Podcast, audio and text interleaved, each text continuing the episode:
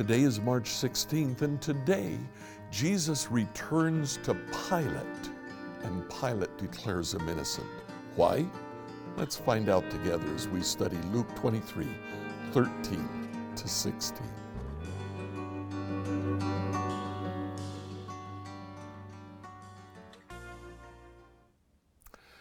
Herod returns Jesus to Pilate. Pilate holds all authority, and Herod realizes that he's not getting anywhere with what he wants out of Jesus. So he sends Jesus back to Pilate.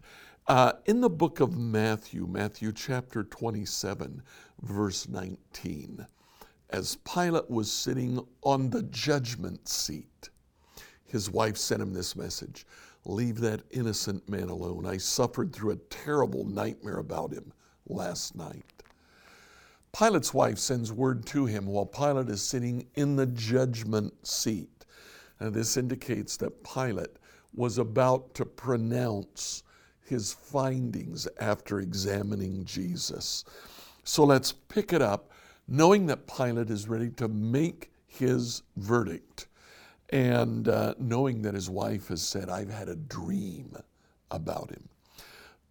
Luke chapter 23, beginning in 13. Then Pilate called together the leading priests and other religious leaders along with the people, and he announced his verdict You brought this man to me, accusing him of leading a revolt. I've examined him thoroughly on this point in your presence, and I find him innocent. Herod came to the same conclusion and sent him back to us. Nothing this man has done calls for the death penalty. And so I'll have him flogged and then I'll release him. Pilate reaches his verdict. He says, Jesus is innocent. You've accused him of rebelling against the Roman government. He's innocent of that charge. Now, this merits some attention on our part. Uh, the Jews brought Jesus to Pilate because they found him guilty, but they found him guilty of a very different accusation. They found him guilty of blasphemy. They said Jesus says he's the Son of God. As such, he must die. But they said, we don't have the power to kill him. So we'll send him to Pilate, but we cannot accuse him of blasphemy before Pilate.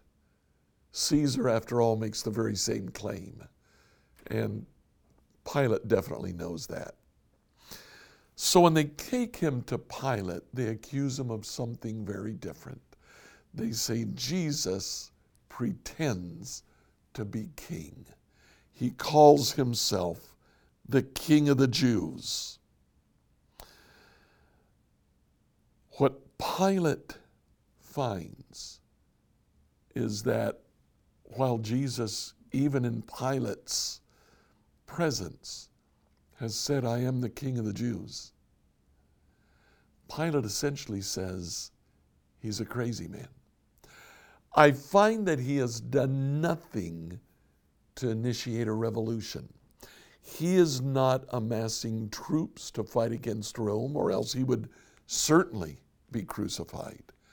Instead, he makes a wild claim that he indeed is king.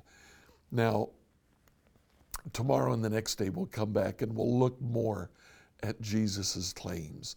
But for today, it's enough to know that Pilate examined him and said he is innocent of trying to lead a revolt against Caesar. Then Pilate says, To appease you, I'll have him flogged. Now, in John chapter 19, we get a little bit more detail on what took place at that point. John chapter 19, verse 1 Pilate had Jesus flogged with a lead tipped whip. The soldiers wove a crown of thorns and they put it on his head. They put a purple robe on him. Hail, King of the Jews. They mocked and they slapped him across the face. This is what they were doing. Now, apparently, uh, what Pilate was trying to do was appease the Jews.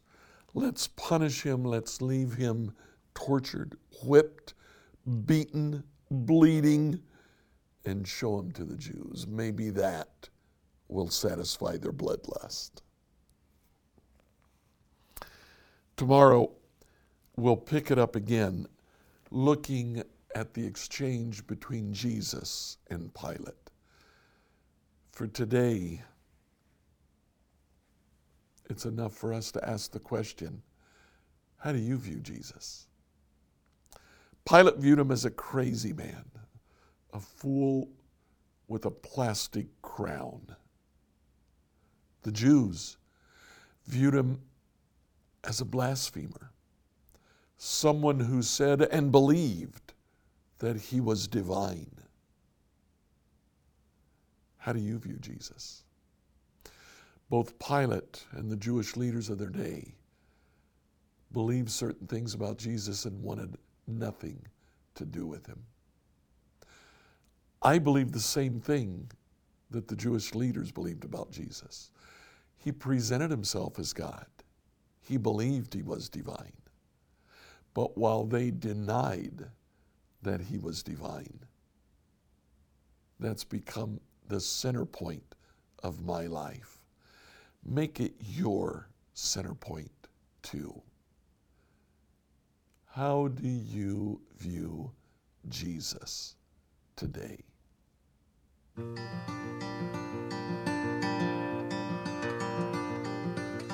I encourage you to like, follow, and subscribe on whatever platform you use to listen to this devotion.